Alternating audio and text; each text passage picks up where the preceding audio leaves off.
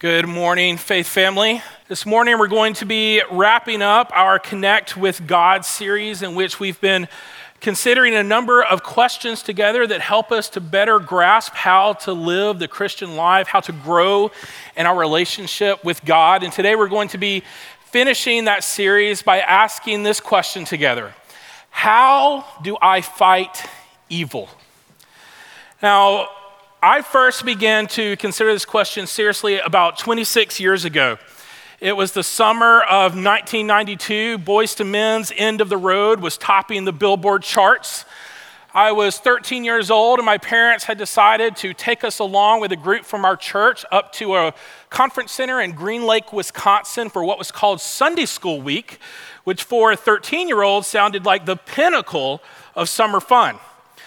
Now, you need to understand what kind of 13 year old I was. I was a 13 year old who wouldn't have listened to Boyz II Men's End of the Road because I only listened to Christian music. But I was the type of 13 year old who would read anything I could get my hands on, and that included novels by Stephen King.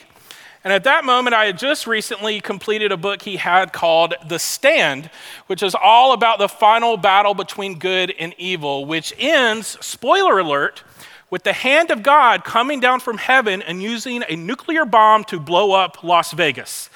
Let's just say that King had like a loose understanding of Revelation.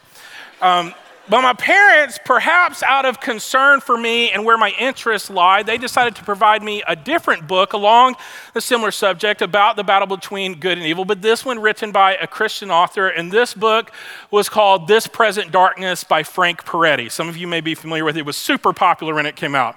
Now, I won't go into too much detail, but basically, it's about a small town pastor who teams up with the local newspaper editor, of course, to stop a new age cult from taking over the town. And literal angels and demons figure prominently into the story. And as I read this book, riding along on this old Bluebird church bus that we were taking up to Wisconsin, I began to get images in my mind of guardian angels hanging off the sides as they grasp the top with their swords drawn to protect us from whatever we might encounter in the dark, lost land of America's Midwest. And I have to tell you that reading This Present Darkness terrified me more than anything I had ever read in Stephen King. It felt very real to me. I began to worry about demons being everywhere, and it wasn't long before I was naming them, I was binding them, I was casting them out, all that kind of stuff as a 13 year old in Jesus' name. They seemed to be concentrated in my bathroom for some reason. I'd be walking in, like, demon of lie, be gone in Jesus' name. And I was doing this not driven because of my faith in Him, I was doing this out of motivation, out of my fear of them. I was terrified. But that wasn't the biggest problem. The biggest problem was that I was taking my theology and my spiritual practice from a fictional novel and not from God's Word. And I tell you that story because there is a lot out there that is written in response to this question of how we can fight evil, but a lot of it bears more resemblance to Lord of the Rings than it does anything prescribed in the scriptures. And that's why it is vitally important for, all, for us to always go to God's word first and foremost. So I want us to do that this morning by looking at Ephesians chapter 6. If you have your Bibles, turn there with me, Ephesians chapter 6. Now, as we've been considering these questions in the sermon series, we've been treating them topically, which means some weeks we've been looking at a variety of different scriptures in God's Word that helps us to answer that particular question. Other weeks we've camped out in one particular passage.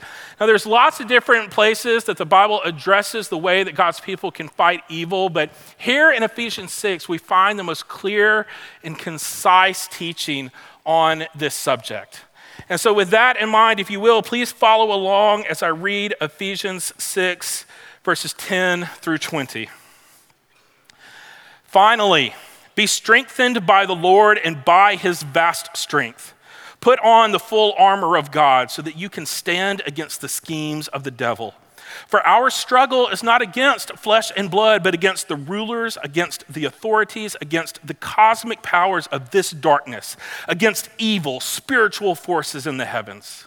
For this reason, take up the full armor of God so that you may be able to resist in the evil day, and having prepared everything, to take your stand. Stand, therefore, with truth like a belt around your waist, righteousness like armor on your chest, and your feet sandaled with readiness for the gospel of peace. And every situation, take up the shield of faith with which you can extinguish all the flaming arrows of the evil one. Take the helmet of salvation and the sword of the Spirit, which is the word of God. Pray at all times in the Spirit with every prayer and request, and stay alert with all perseverance and intercession for all the saints. Pray also for me that the message may be given to me when I open my mouth to make known with boldness the mystery of the gospel. For this I am an ambassador in chains. Pray that I might be bold enough to speak about it as I should. Now, this book of Ephesians is actually a letter it's a letter written by the Apostle Paul to the church in the city of Ephesus, a church that he was instrumental in planting and establishing. And it's not a peacetime letter. In many ways, it is a wartime letter. It's like a dispatch from a POW general sent to his troops that are still on the front lines. Because Paul and the Ephesian believers, they are under attack from evil. Paul, when he's writing this letter, he's imprisoned because of his bold witness to the gospel. He's facing persecution of extreme nature that's going to eventually result in his death. And then the Ephesian believers are experiencing attacks from evil in some different ways. They're surrounded by pagan religions. They have those in their midst who are doubting their faith. There are false teachers among them. There's disunity between the believers of Jewish background and those of a Gentile background. And there are even families and households that are breaking up because of the sin of its members. And all of these things, all of these things were the direct result of evil at work in their midst. And that's why when we ask this question of how do we fight evil, we must begin with this. Number one, know your enemy. Know your enemy. Now, here's a news flash. Just as there was in the day of Paul and the Ephesian believers, there is evil at active work in the world today. And when you hear that news flash, your response may be, Yeah, no kidding. We recognize evil around us. But there's three specific sources of evil that I want us to see. Two of them we recognize more readily than the third. The first one is just the evil of this world. It's the evil that results from the sin of others that live in this world. These are things like murder. These are things like war and genocide, school shootings, sexual abuse, bribery, corruption. However, there's sin in this world that's also simply the result of living in a fallen world, things like disease or famine or disaster. But there are sins that aren't necessarily uh, practiced by us, but that might affect us in very specific ways sins of this world, evil in this world. But there's also evil within each of us. We don't need to fall into the trap of seeing ourselves just as victims of evil. We need to readily recognize that we are also perpetrators of evil. We know what it is to have a sin nature within us, to be so in its grip that we can't help but do anything but sin. That is why Paul, earlier in the book of Ephesians, describes us prior to our salvation from Christ as being dead in our trespasses and sins, completely corrupted, destroyed by them. However, we also know that even once we become a Christ follower, we know what it's like to continue to struggle with that flesh, to continue to struggle with that sin, to do those things that we don't want to do. We know that there is evil in this world and that there is evil within each of us, within our flesh. But then the third source of evil that we need to see is the one that Paul is addressing directly, and that is the evil of our enemy. As he wrote in verse 12, our struggle is not against flesh and blood, but against the rulers, against the authorities, against the cosmic powers of this darkness, against evil spiritual forces in the heavens.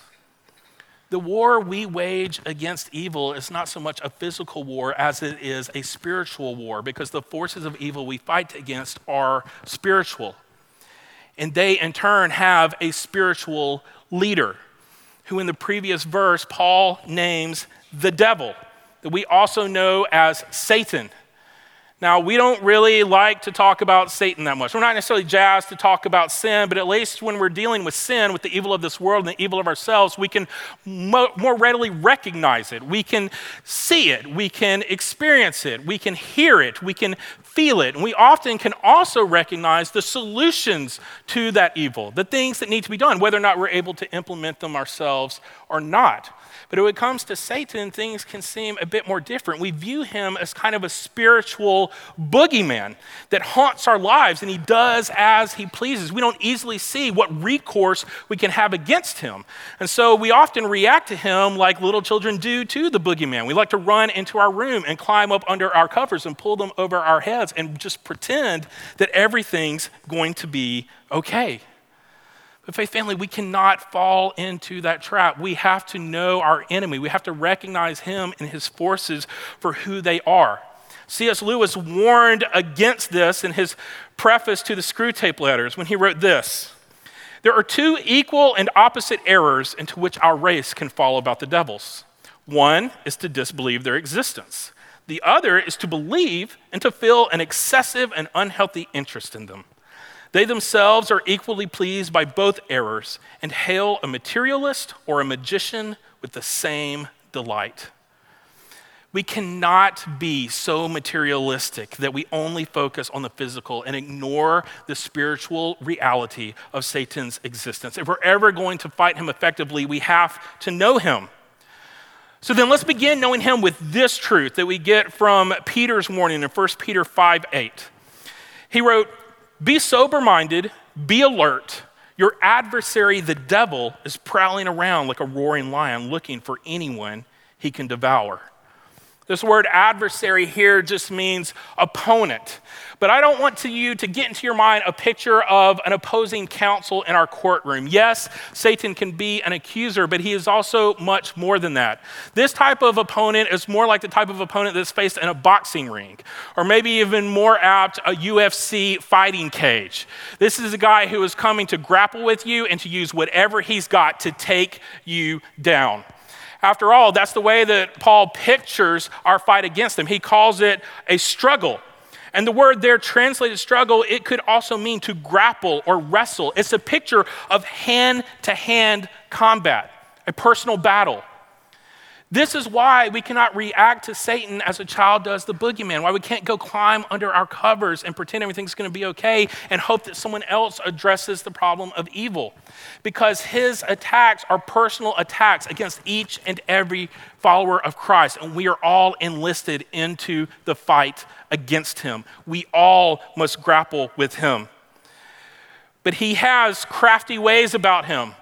That's why Paul describes them as schemes Satan is active. He's an active agent in the world today. He is scheming against us. He has plans.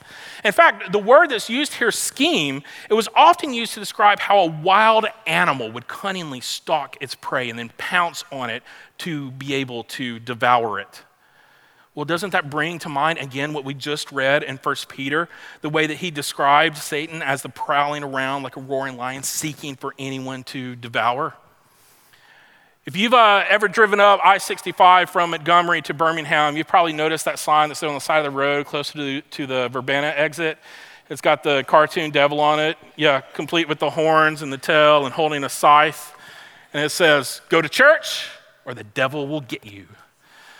Now, if you're anything like me, you might have some issues with the wording here and maybe even question the methodology of using a sign like this. But what you can't deny, deny is one of the inherent truths contained in it, and that is this the devil is out to get you. He and his forces are. They are against you and they attack you. And Satan's strategy is this Ultimately, Satan's strategy is to use the world and the flesh to lead us into sin and away from God. So, to use those other two types of evil, the evil of this world and the evil of our flesh, to lead us into sin and away from God. He'll use the evils that we experience from others in this world to tell us that God must not be good since this evil exists, to tell us that God must not be in control since people are able to do these evil things, since there is no hope, there is no answer. He uses the evil in your flesh to tell you that you're not really saved, you're not really a Christian, you're a failure, you're a loser, God doesn't love you. These are the ways that he uses these things in order to try to lead us into sin and away from God. But we have to recognize that they are all lies.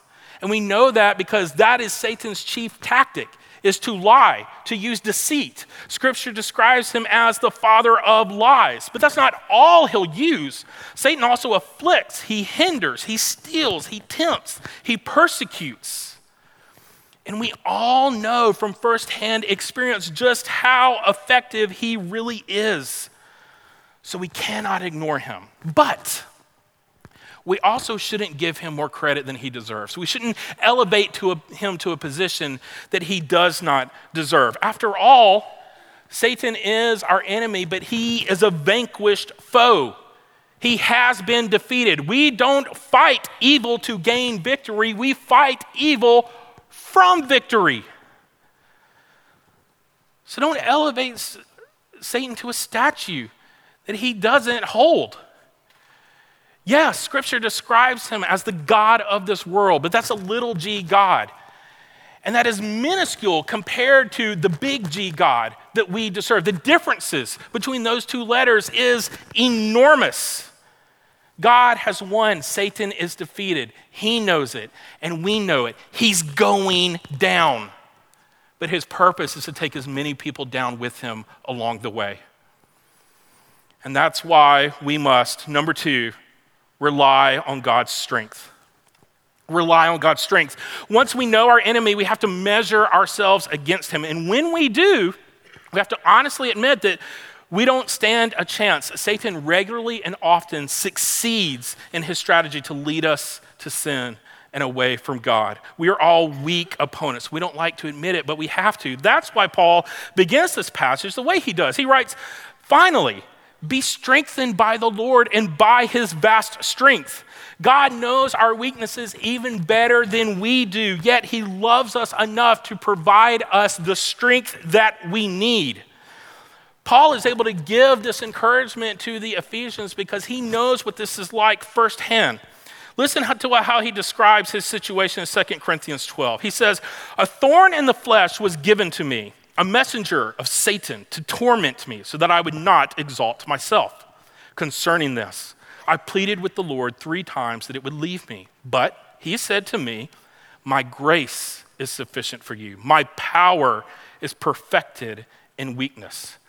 It was because of Paul's weakness that God's power was able to be so displayed in such a mighty way in his life. And that's true for us as well. If we had the strength to thwart the devil's commands, the, the devil's schemes, then we wouldn't have all these commands to be strengthened in God. We wouldn't have these opportunities for the Lord to use his strength in our lives to show just how powerful he is.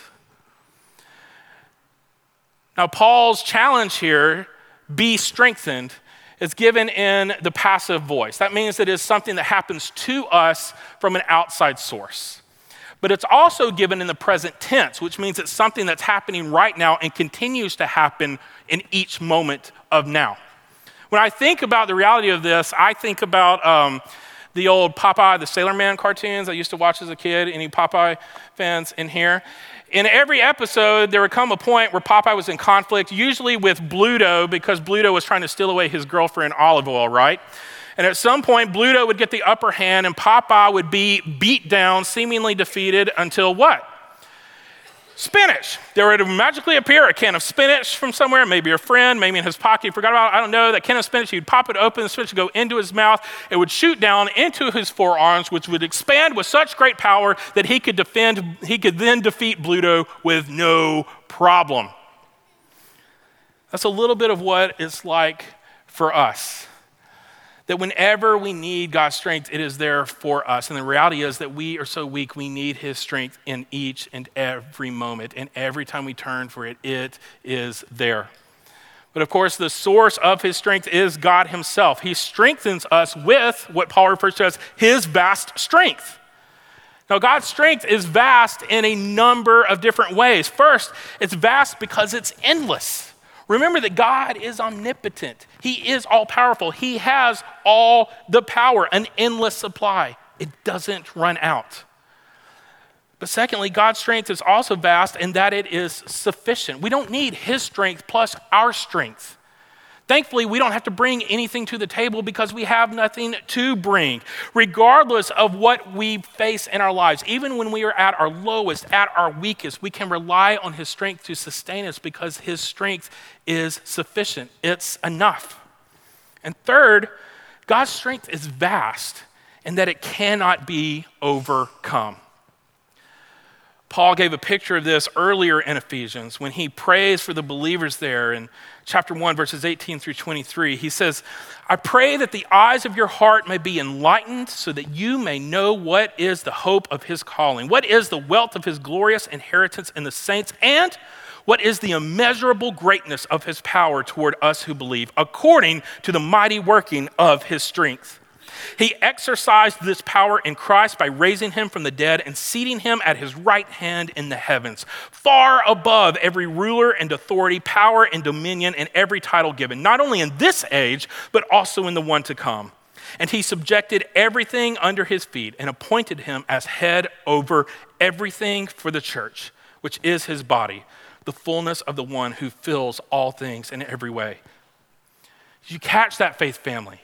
His power and strength are immeasurable. We know this because he proved it in raising Christ from the dead and then setting him above what? Every ruler and authority, power and dominion. That includes the rulers, the authorities, the cosmic powers of this darkness that our struggle is against. And that power is now available to us and for us. Basically, we need to be strengthened by God's vast strength because though we are weaker than our enemy, he is infinitely stronger. And his strengthening of us, it's not arbitrary. He strengthens us for a very specific purpose. He strengthens us to, number three, stand and resist. Stand and resist.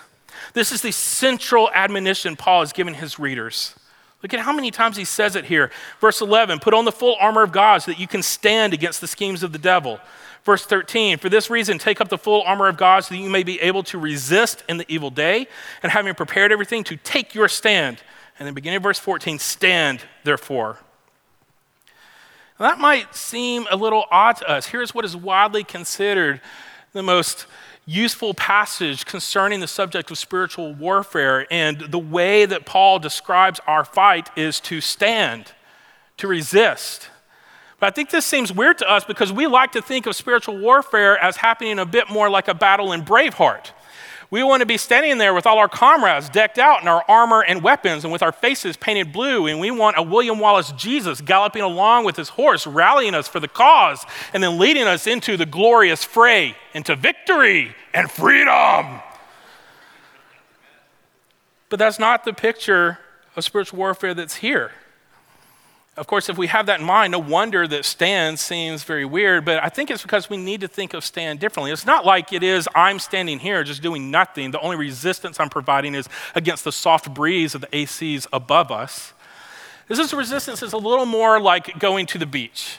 So, my family's going to be headed down to Gulf Shores a little later this week. And you might know the feeling whenever you're walking into the Gulf and you begin to be, have those waves crash against you. And for someone my size, you know, no big deal. Those waves are nothing. But if you consider my, my five year old son, Haven, they're a bit more formidable of a foe. And Haven has to be very careful, or as he's walking in, those waves are going to catch him off guard and he's going to be knocked down and he's going to have a face full of seashells and salt water up his nose in no time. But instead, Haven needs to be able to stand. He needs to be able to take a specific stance, to plant his feet, to be alert and vigilant, aware of what is around him, prepared so that he doesn't get knocked down. That's the picture of standing that Paul is giving us here in Ephesians 6.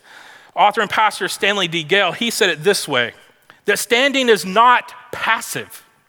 The idea is not to stand around, but to stand firm.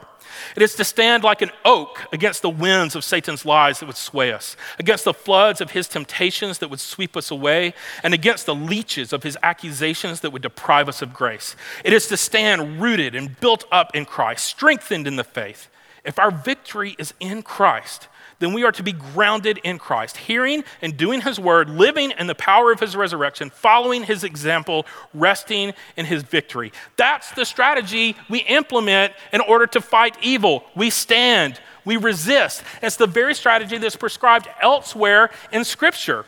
Peter, following his description of Satan as a roaring lion, says, resist him firm in the faith. And James makes it even more clear in James 4 7, where he writes, Therefore, submit to God, resist the devil, and he will flee from you. If we stand and resist, then Satan will flee from us. That's literally all it takes. So then, how do we do that? How do we stand and resist? Well, one, we have to know our enemy, we have to be vigilant and aware of him. Two, we need to be strengthened by God. So we need to rely on God's strength, on his power, not on our own weakness. But even more than that, we need to stand by being clothed in him and his power, which is why we also need to, number four, armor up. Armor up. Paul tells us twice to do this in this passage. In verse 11, he says, Put on the full armor of God. And in verse 13, he writes, Take up the full armor of God. The action in both of these verses is ones of getting dressed, of putting clothes on, of taking spiritual qualities, godly qualities, and putting them on as if you were putting on garments. And this is used throughout Scripture in a number of different ways. Paul, especially, even culminating what he writes in Romans 13 14, which is to put on the Lord Jesus Christ and don't make plans to gratify the desires of the flesh. Paul's concern is that our outward life would match the inward reality. That since we have been redeemed by Christ, since the old is gone and the new has come, that we would remove our old selves and we would put on Christ. And this, again, it's something that we do daily, something that we do constantly, something that we do moment to moment. And Paul just uses images here of armor for these qualities in order to emphasize his point that we need to resist the schemes of the devil. But these qualities we put on, they're not just useful as armor, they're useful because they are God's qualities. The armor is his and it comes from him. It's also worth noting here that Paul charges his readers to put on the whole armor. We don't just look to this for the pieces that we feel like we need in a specific instance when dealing with some kind of specific situation. At all times, in every circumstance, in every moment, we need to be clothed in the entire armor of God. We can't make the mistake of ignoring any one of them. In his sermon, Shoes for Pilgrims and Warriors, Charles Spurgeon explained why when he said that Satan will attack you sometimes by force and sometimes by fraud. By might or by sleight, he will seek to overcome you, and no unarmed man can stand against him. Never go out with all your armor on, for you can never tell where you may meet the devil. He is not omnipresent, but nobody can tell where he is not, for he and his troops of devils appear to be found everywhere on this earth. We must not be caught ill prepared. God has so graciously given us everything that we need from head to toe so that we might stand against the schemes of the devil. We just need to put them all on. So, then, to begin, let's keep the truth of God's word central. Keep the truth of God's word central. Paul pictures truth as a belt which in a soldier's uniform would have obviously been in the center part of his body, around his waist, and would have encompassed his whole being, would have gone all the way around. And that is what truth is to be for us. It's to be central, it's to be all encompassing. Well, what exactly then is the source of this truth? Well, one, we know that it is Jesus Christ himself. In John 14, 6, Jesus said that he is the way, the truth, and the life. But just a few chapters later in John, in John 17, when he's praying for his followers, he prays this. He says, Sanctify them by the truth. Your word is truth. The truth we need in our lives to sanctify us, to keep us from evil, to make us and keep us holy, it is the truth in God's word which contains the truth of Christ. This is how we stand and resist the lies of the devil. Remember, that is his chief tactic, and we combat those lies with truth. But that, of course, means that we need to know the truth.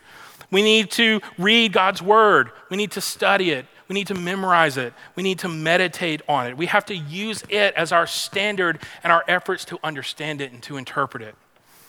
Not only do we need to know the truth, we also have to walk in the truth. We have to live according to what it is we find in His Word. And then that naturally leads us to the second piece of armor, which empowers us to live righteously because God has made you righteous live righteously because God has made you righteous. Paul describes righteousness as being like armor for your chest, like a breastplate, which would have been the piece of armor that a soldier would wear to protect his most vital organs, chief among them being his heart. And our heart should be chief concerns for us as well. Just as it is for a soldier, we should desire to protect it as Christ followers. In Proverbs 4:23, we, we are told to guard your heart above all else, for it is the source of life. Other translations say that it is the wellspring of life. In other words, everything that we think, feel, say, and do, it flows from our heart. So prior to faith in Christ, our heart is gripped by sin, and therefore sin influences everything else that we do. But when we are saved, when we are saved by grace through faith, God makes us righteous. He makes us right in His sight. He declares us righteous. He cleanses our hearts of all of our sins, and He fills it with the righteousness of His Son, Jesus Christ. This is why it is so vital to see righteousness in this way because Satan can't get a grip there in our hearts if it is filled up with the righteousness of God. But of course, we know that that doesn't necessarily mean that we never sin again. Again, we know what it's like to struggle with that sin even once we have been declared righteous in God's sight. But even though that's the case, what we can know it's because we've been made righteous, we are no longer slaves to that sin. It is no longer in control of us. And since that is true, we need to live righteously. In an effort to keep from falling into legalism, where we try to earn God's favor by doing good things, we sometimes downplay the need of obedience to God in our lives, but obedience is vital. Righteous living is essential. We live righteously not to earn his favor, but because he has made us righteous. And when we do, our hearts will be protected and fortified because they will be filled up with the things of him. And even in those moments of weakness where we fall into sin, we do not leave that sin unconfessed, leave it as an open chink in our armor. Rather, we go to him, we confess it, we seek his forgiveness, and we readily find it from Him. And again, that righteousness as armor in our lives is shored up so that we can resist those temptations of the devil to fall back into sin. Next, we need to prepare to carry the gospel. Prepare to carry the gospel. Paul wrote here Stand therefore with truth like a belt around your waist, righteousness like armor on your chest, and your feet sandaled with readiness for the gospel of peace. Now, we know that the gospel is the good news of Jesus Christ, but it's interesting here in this passage about spiritual warfare that Paul describes this gospel as being a gospel of peace.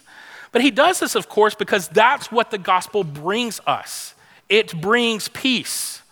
Before putting our faith in Christ, Paul not only describes us as being dead in our trespasses and sins, but in other places like Colossians 1:21, he actually describes us as enemies of God.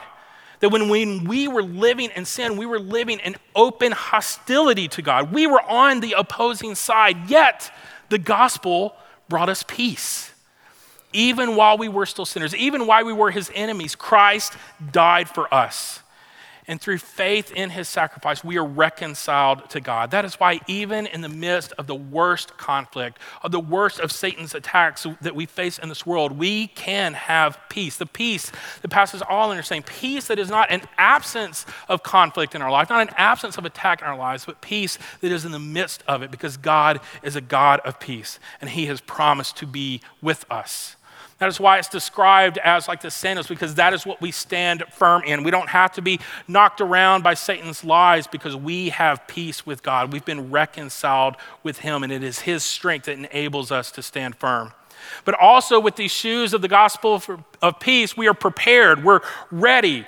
We're ready to carry it forward because it's not just the means by which we stand, it's the message that we are called to carry with us. The whole armor of God helps us to stand and not be swayed, to not be pushed back. But these shoes also help us to be ready for any opportunity we have to make his gospel known. That we look around us and we recognize that the war that we face in this world is a war for people's souls. And God, in His infinite wisdom, has entrusted the message of the gospel of peace to each and every single one of us. And we need to be ready to share it with those enemy combatants so that they too might be reconciled and become brothers and sisters in arms along with us. This is why Paul wrote in Romans 10 13 through 15 For everyone who calls in the name of the Lord will be saved. How then can they call on him they have not believed in? How can they believe without hearing about him? And how can they hear without a preacher? And how can they preach unless they are sent? As it is written, how beautiful are the feet of those who bring good news. We need to have a firm grasp on the gospel to know it so that we are ready to carry it forward because we are the ones who have been sent to preach so that those who call upon the name of the Lord might be saved. In addition to this, we must Trust in God's protection. Trust in God's protection. Paul wrote to in every situation, take up the shield of faith with which you can extinguish all the flaming arrows of the evil one. Now, whenever we think of a shield today, we might be tempted to picture kind of a smallish round shield, maybe one that's decked out in a red, white, and blue motif with a big star on it that Captain America might carry around and use as offensively as he does defensively. But that's not the picture of a shield that Paul has here. He would have had a picture, something more of like a Roman infantryman would have carried with him. These were shields that were described to be door like. They were rectangular in shape, maybe as tall as five or six feet. And a soldier could place them firmly in front of them, could duck down behind them. And they were treated with a flame retardant material so that any arrow that was shot, that soldier could be confident that he was protected from those attacks. And that's what faith does for each of us. It serves as that kind of shield to extinguish the fiery arrows that Satan launches towards us. In order to do that, we need to bolster our faith. We need to strengthen our trust in God's protection. Well, so then, how exactly do we do that?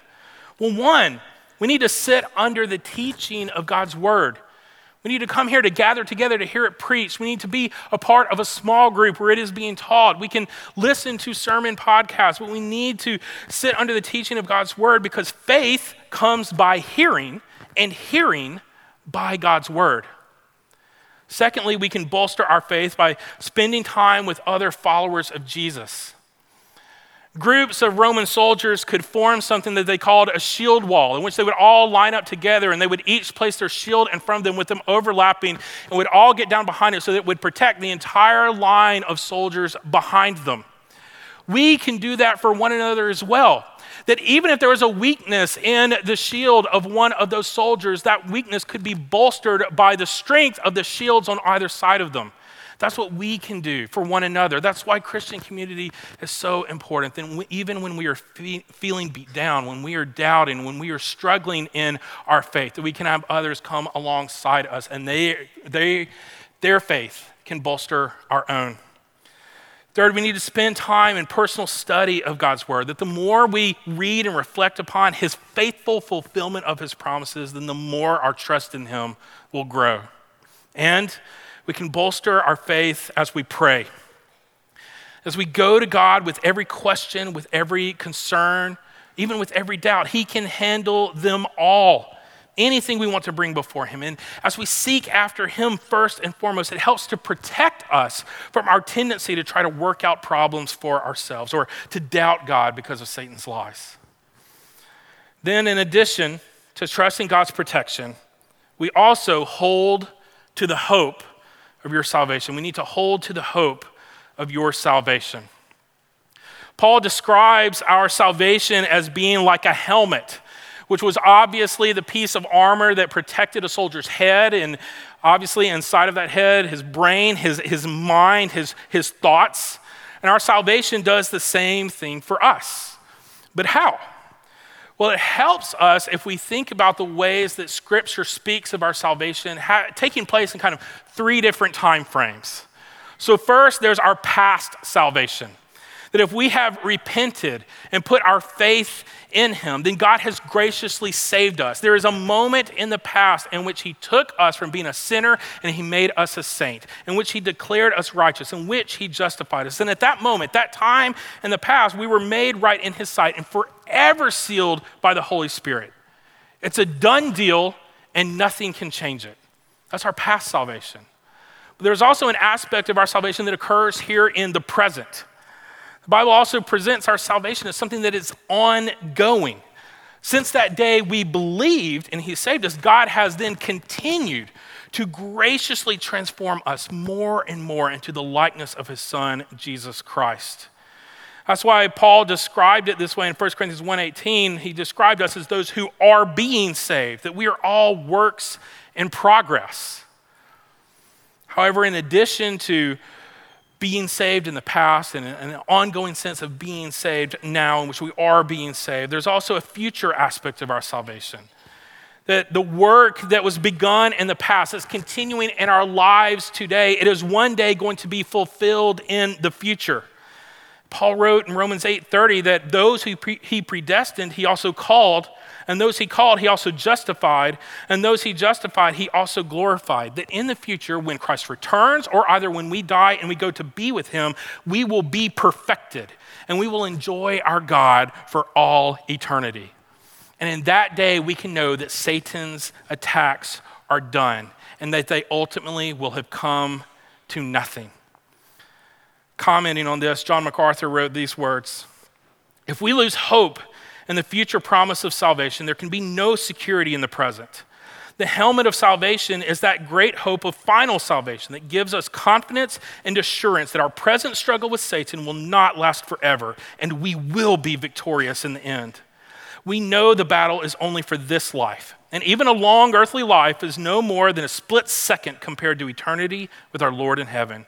We are not in a race we can lose. So hold on to the hope of your salvation. Think on it often, and this hope will protect your mind from Satan's deceit. Then this brings us to the final piece of God's armor, what, Paul's calls, what Paul calls the sword of the Spirit, which is the Word of God.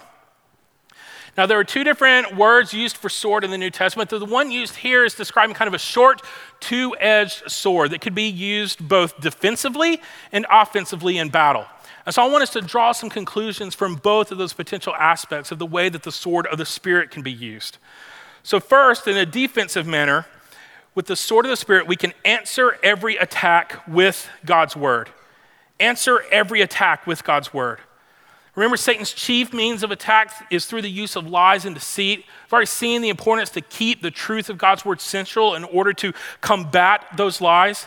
But even more specifically, we need to answer each and every one of the devil's attacks with God's word.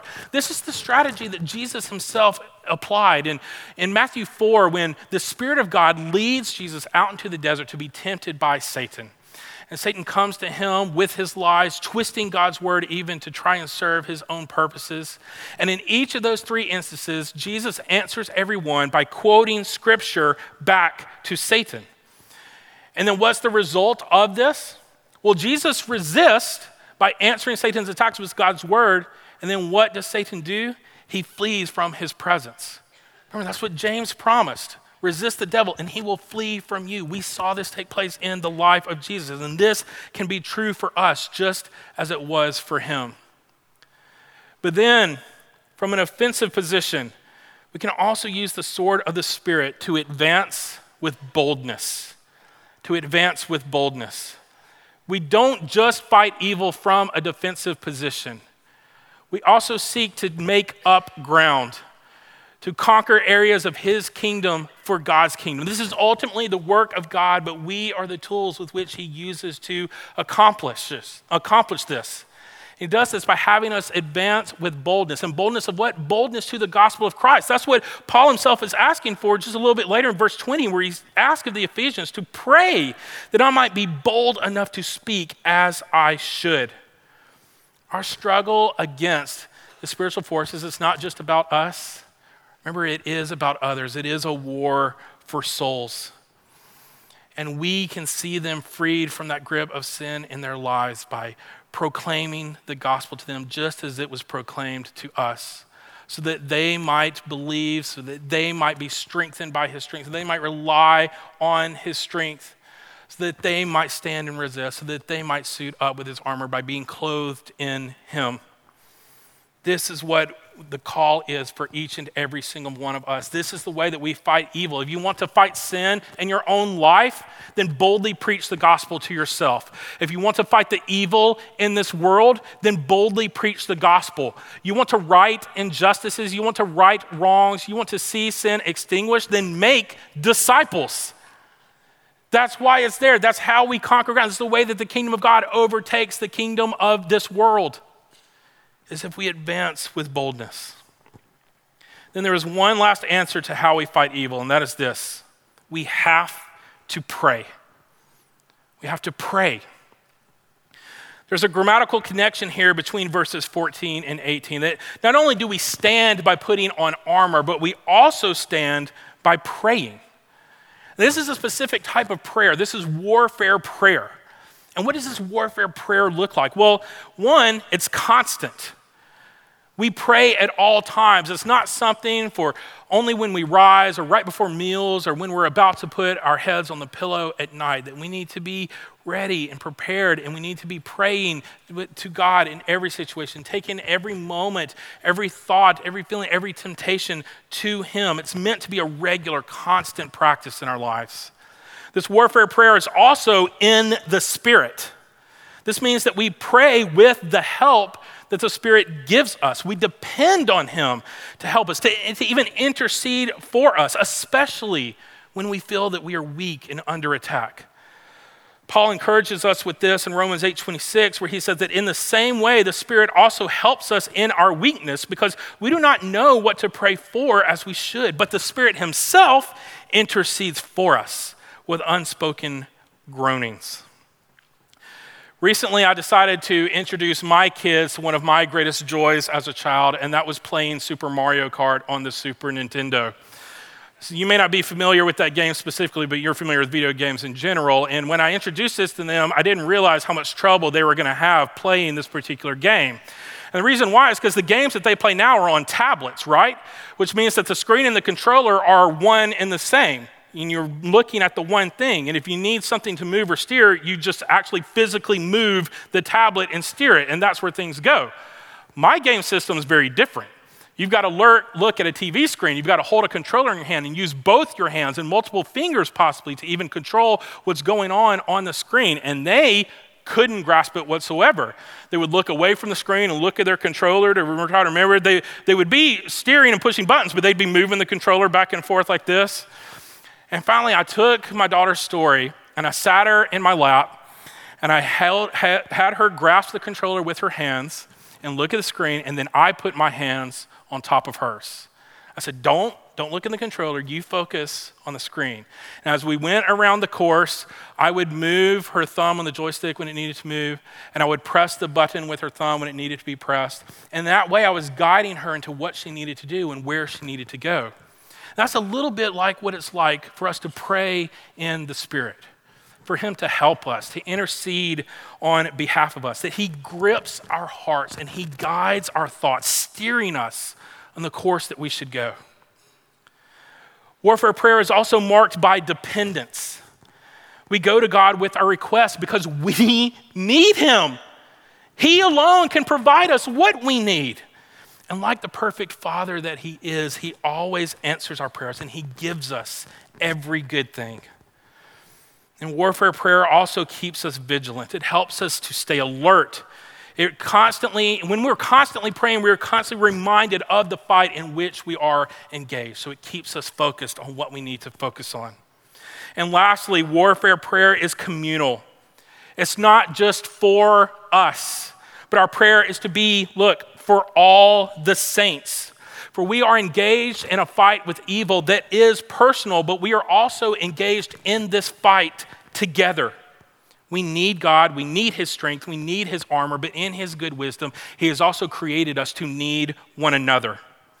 We are not lone soldiers, but we are an army of God, boldly advancing until we reign with Him victorious forever and ever. Then, when we get here at the end of Ephesians 6, I think we find this interesting, interesting case study that Paul gives us because he's just talked about what this prayer is like, and then he calls on them to specifically pray for him, to give him the words that he needs when he opens his mouth, to give him boldness to preach the things that he knows he should. Now, remember, Paul is in prison because of his boldness in preaching the gospel. It doesn't seem to be a thing as we read Paul to think that he struggles with. And yet, in this moment, I can't help but infer that Paul is feeling the temptation, that he's under the attack to silence his witness, to not be so bold. He's probably hurting. He's, we know he's lonely from other passages. He may know what's going to be the ultimate outcome, and maybe he's feeling beat down and defeated. But he doesn't give in. Instead, he puts into practice his words. He calls on them to pray for him. And I think that has an important word for us that, again, we must remain vigilant. We need to remain aware that we too can get beat down. You know, if we had come in here this morning and I had just opened the floor and asked, hey, how do we fight evil? And we had just taken answers, I think we might have said things like, well, we need to know God's word. We need to be able to answer Satan's attacks with truth. We need to pray for each other. We need to spend time together. We need God to strengthen us when we feel weak. We might could have come up with some of those things off the top of our heads. Yet, even though we know them kind of inherently from our general knowledge of God's word, also so many of us know what it feels like to feel defeated, to feel beat down, to feel like Satan's got the upper hand, that we are doing anything but standing and resisting, that we are being blown about and tossed to and fro. I know that's true for my life, and so I'm left asking, well, why is that? Well, maybe it's because I didn't do what Paul did. I didn't actually put it into practice. Maybe I'm picking and choosing the pieces of armor that I'm putting on. Maybe I'm relying on my own strength instead of God's. Maybe I'm ignoring the enemy that is actively attacking me. Whatever it is, we need all of this. We need to know our enemy. We need to rely on God's strength, to stand and resist, to armor up, and to pray. These aren't things that we do once and we're done. We must do them constantly and continuously. Martyn Lloyd-Jones gave the warning this way. He describes this scenario The Christian has put on the whole armor of God, he is filled with the strength and the power, and he has fought the battle in the evil day. Then, having done all, he is tempted to take off his armor. I have gained the victory, he says. All is well. Then, taking off his armor, he lies down in his bed. No, says the apostle, having done all, stand. Go on standing. Do not relax. Maintain the field. You are always on duty in the Christian life. You can never relax. There is no such thing as a holiday in the spiritual, spiritual realm. Faith family, do not relax. We are all on duty. In your fight with evil, stand firm and stand confident in the outcome. Heed the encouragement that the Apostle John gives in 1 John 4 4. He writes, You are from God, little children, and you have conquered them, because the one who is in you is greater than the one who is in the world.